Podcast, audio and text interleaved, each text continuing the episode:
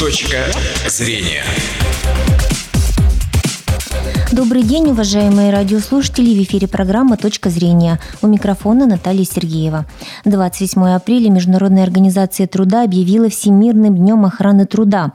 Об охране труда, а также о том, какие производства считаются самыми опасными а и как современные технологии помогают избежать профессиональных травм и заболеваний. Мы поговорим сегодня в прямом эфире. У нас в студии временно исполняющая обязанности заместителя руководителя Государственной инспекции труда в Удмуртии Надежда Титова. Надежда Сергеевна, здравствуйте. Добрый день. И начальник отдела государственного надзора по охране труда Государственной инспекции труда в Удмуртии Ольга Белокрылова. Ольга Юрьевна, добрый день. Добрый день. И сразу напоминаем, что работаем в прямом эфире. Телефон студии 59 63 63. Ждем ваших вопросов. Ну вот каждый год э, Всемирный день охраны труда он какой-то теме посвящен. Какая тема на этот раз? Надежда Сергеевна, да? Да. В этом году, в 2017 году, тема этого года – это оптимизация сбора и использования данных по охране труда. Тема действительно является актуальной, поскольку выявление причин несчастных случаев – это одно из мер по профилактике несчастных случаев и профессиональных заболеваний, которые существуют а, на территории не только Российской Федерации, но и на территории других стран. Поэтому данная тематика актуальна, и мы этой вопросом тоже придерживаемся и рассматриваем. Угу. А вообще сложно выявлять причину вот травматизма? Бывает, что работодатели какие-то вам сложности организуют? Государственная инспекция труда, если случай является тяжелыми последствиями, угу. либо со смертельным исходом, а, проводит расследование несчастного случая, в ходе которых комиссии в том числе определяется и причина несчастных случаев. Если говорить про динамику несчастных случаев, а, учитывая прошлый год, 2015-2016 год, нужно отметить, что по на сегодняшний день, по оперативным данным, на территории Российской Федерации произошло снижение несчастных случаев на 14%. А в Удмуртской республике снижение тоже имеет место быть, но коэффициент не такой большой, на 6,4%. Относительно смертельных случаев, связанных с производством, к сожалению, здесь Удмуртская республика показывает рост травматизма на 4%. Угу. Это по итогам 2016 года? По итогам 2016 года. За 4 месяца 2017 года мы тоже можем сказать о том, что динамика остается прежней, то есть имеется то количество несчастных случаев, которое было по прошлому году, то и оно и сохраняется. Уже за три с половиной месяца Государственной инспекции труда было проведено расследование 48 несчастных случаев, из которых большинство было связано с производством. Угу. А какие это производства? чаще всего? Основные виды несчастных случаев по отраслям, если рассматривать по виду экономической деятельности, это сельское хозяйство, строительство, а также сфера транспорта и обслуживания. Вот динамика. Вообще, как мы смотримся по сравнению с другими регионами? Сказали, что снижение у нас небольшое, а вот если сравнить числа, да, если сравнивать числа по Приволжскому федеральному округу, а, в других регионах э, снижение травматизма на чуть более, чем в Удмуртской республике. Угу.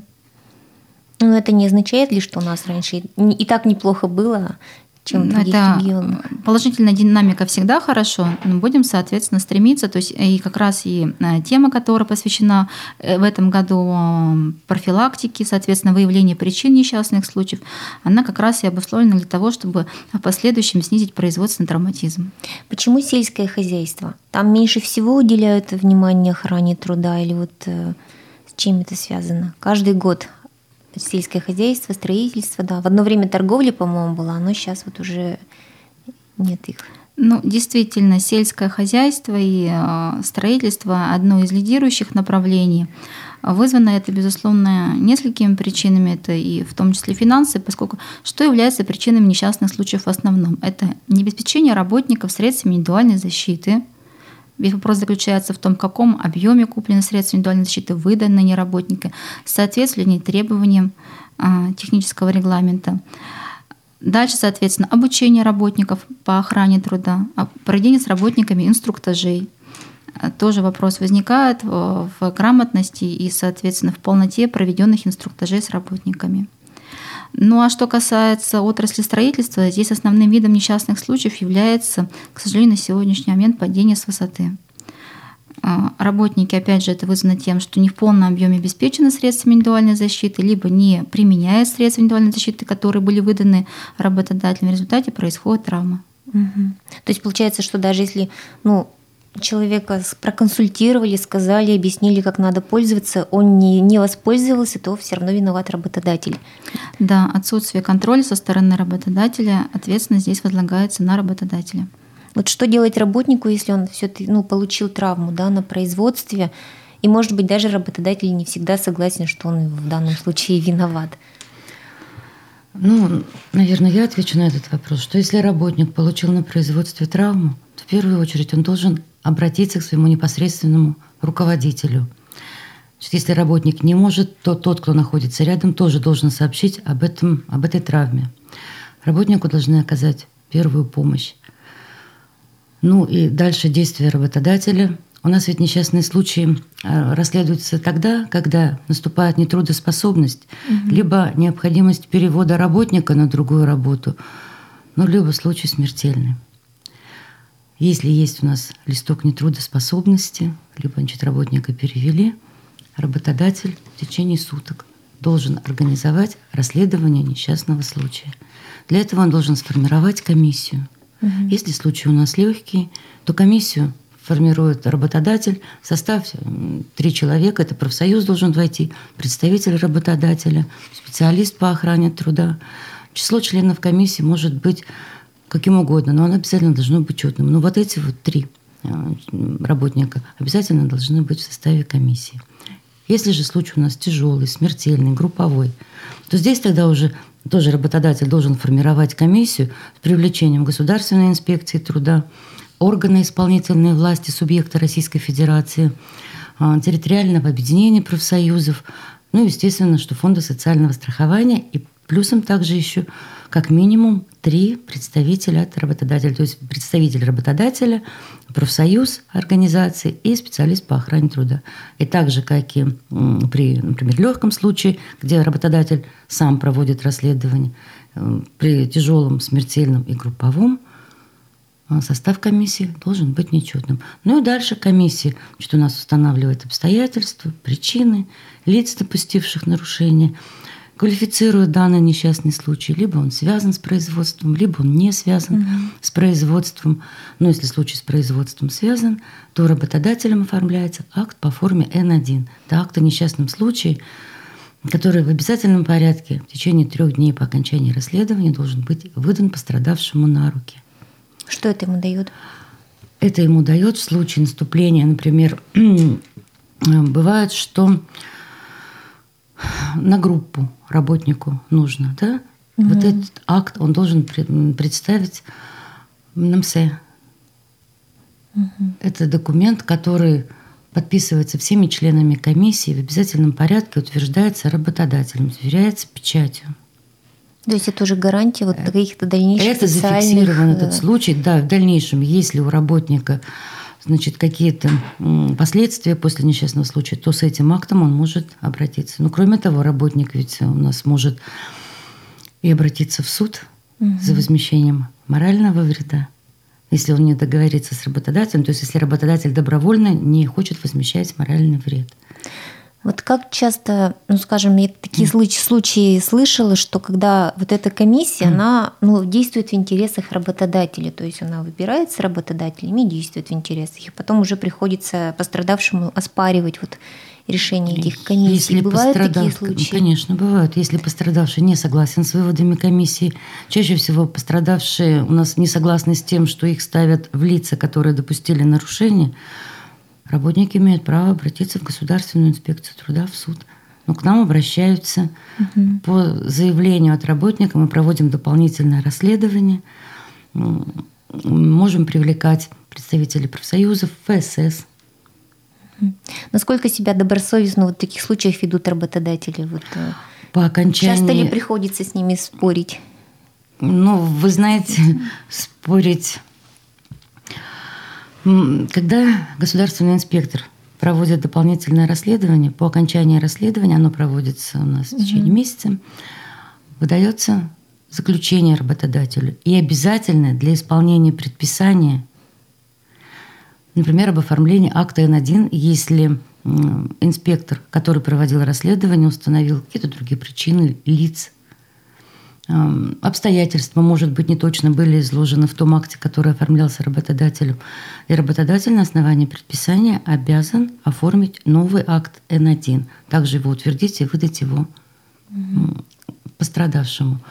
Если работодатель не согласен с заключением в суд, имеют право обратиться в суд. А вообще вот какие-то выплаты предусмотрены работнику, если он ну, пострадал вот э, на работе, был травмированный, может, не по своей вине, но пьяный пришел на работу, это один случай, да, наверное, а именно ну, что-то ну, случилось с техникой. Ежемесячные выплаты, единовременные выплаты. Также могут, работодатель может оказать материальную помощь. Больничные листы оплачивать. Да. Угу. Понятно. Ну вот что касается вредных и опасных производств, как там сегодня ситуация, как вы их контролируете? Что касается э, данной тематики, Государственная инспекция труда проводится проверки, они проводятся планового характера, внепланового характера.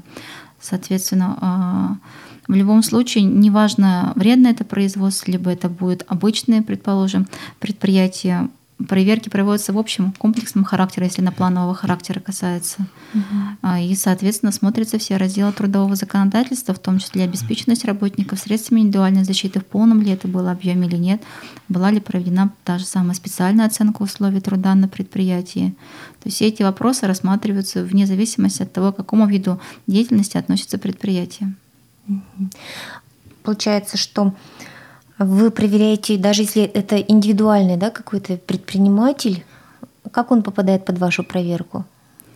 Он в каком-то графике стоит проверок или... Ну, как я уже отметила, пожалуйста. проверки они носят два вида, соответственно, плановый либо внеплановый. Угу. Плановые проверки на основании а, составленного плана. План у нас, соответственно, утверждается прокуратурой Удмуртской республики и, соответственно, выставляется на сайте.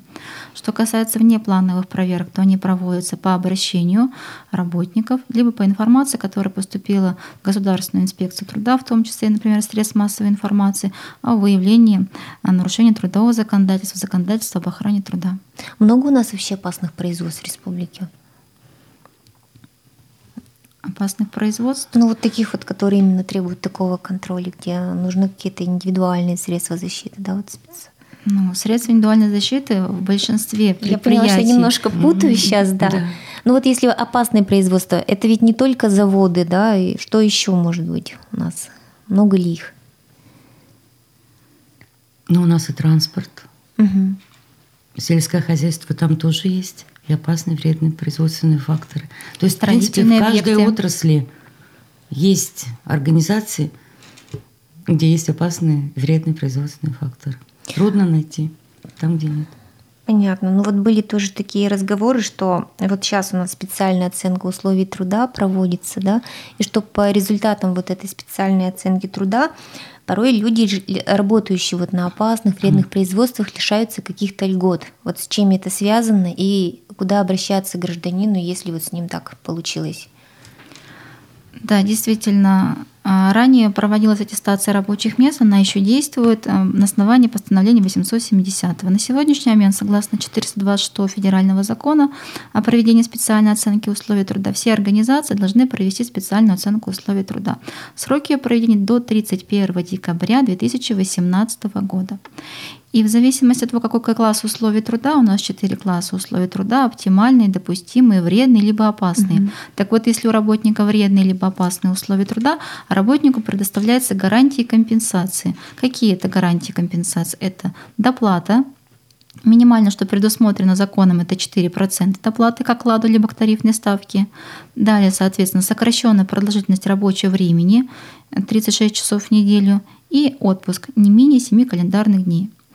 А, на сегодняшний момент, поскольку такое имеется ранжирование в зависимости от класса условий труда, имеется статья 15 421 федерального закона, которая говорит о том, что если условия труда у работников не изменились, то есть были вредными и остались опять вредными, класс условий труда не изменился по результатам специальной оценки условий труда, то гарантии компенсации должны быть за работником сохранены. Угу.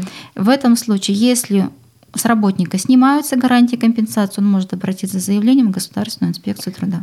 У нас есть телефонный звонок, давайте наденем наушники. Добрый день, представьтесь, пожалуйста. Я Иван Ильясович Бекташев. Угу, слушаем вас. А? Ваш вопрос какой, пожалуйста? Что-то плохо слышу. Какой у вас вопрос? Мы слушаем вас. Вот э, травмировался, значит, сын у меня на производстве. Кирпич с 17 этажа на руку упал на локте. И кости раздробились, когда... А что-то не пойму. Да, и что с ним дальше-то?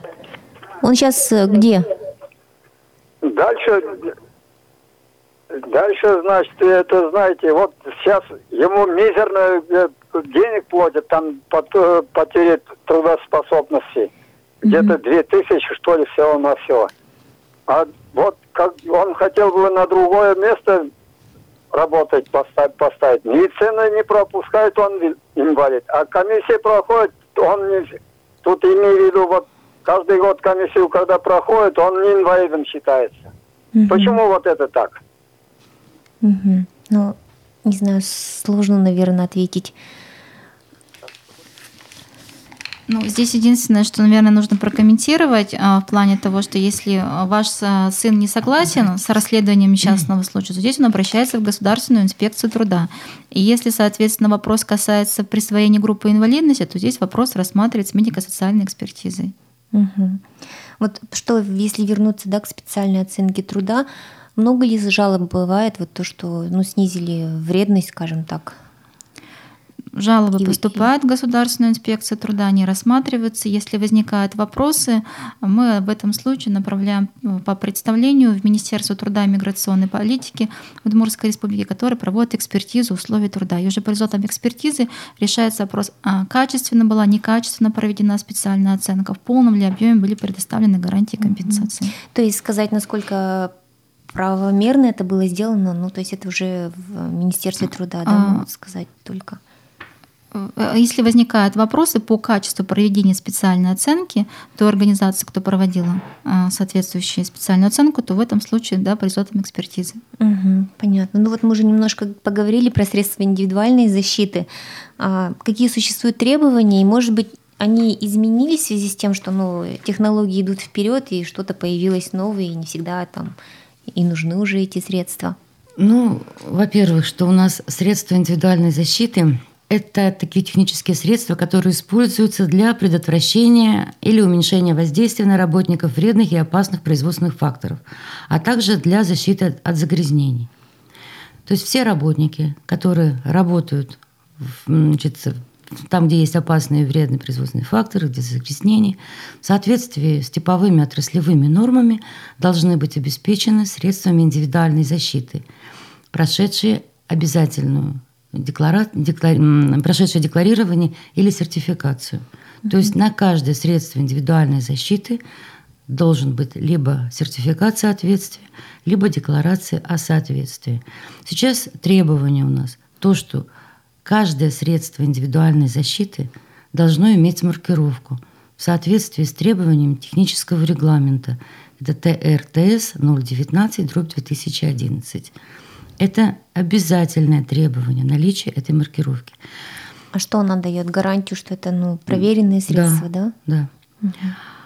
Обязанность по обеспечению работников средствами индивидуальной защиты, то есть приобретение и выдача возлагается на работодателя. У нас вот времени уже практически не остается, и как часто нарушения в этой сфере бывают последние коротко? Ну, практически при каждой проверке такие нарушения выявляются, что работники не обеспечены не в полном объеме. Ну, я думаю, вы присоединитесь ко мне, сказав, что в первую очередь еще и мы сами работники должны ну, стараться обеспечивать охрану нашего труда и контролировать за работодателями вместе с вами, с инспекторами.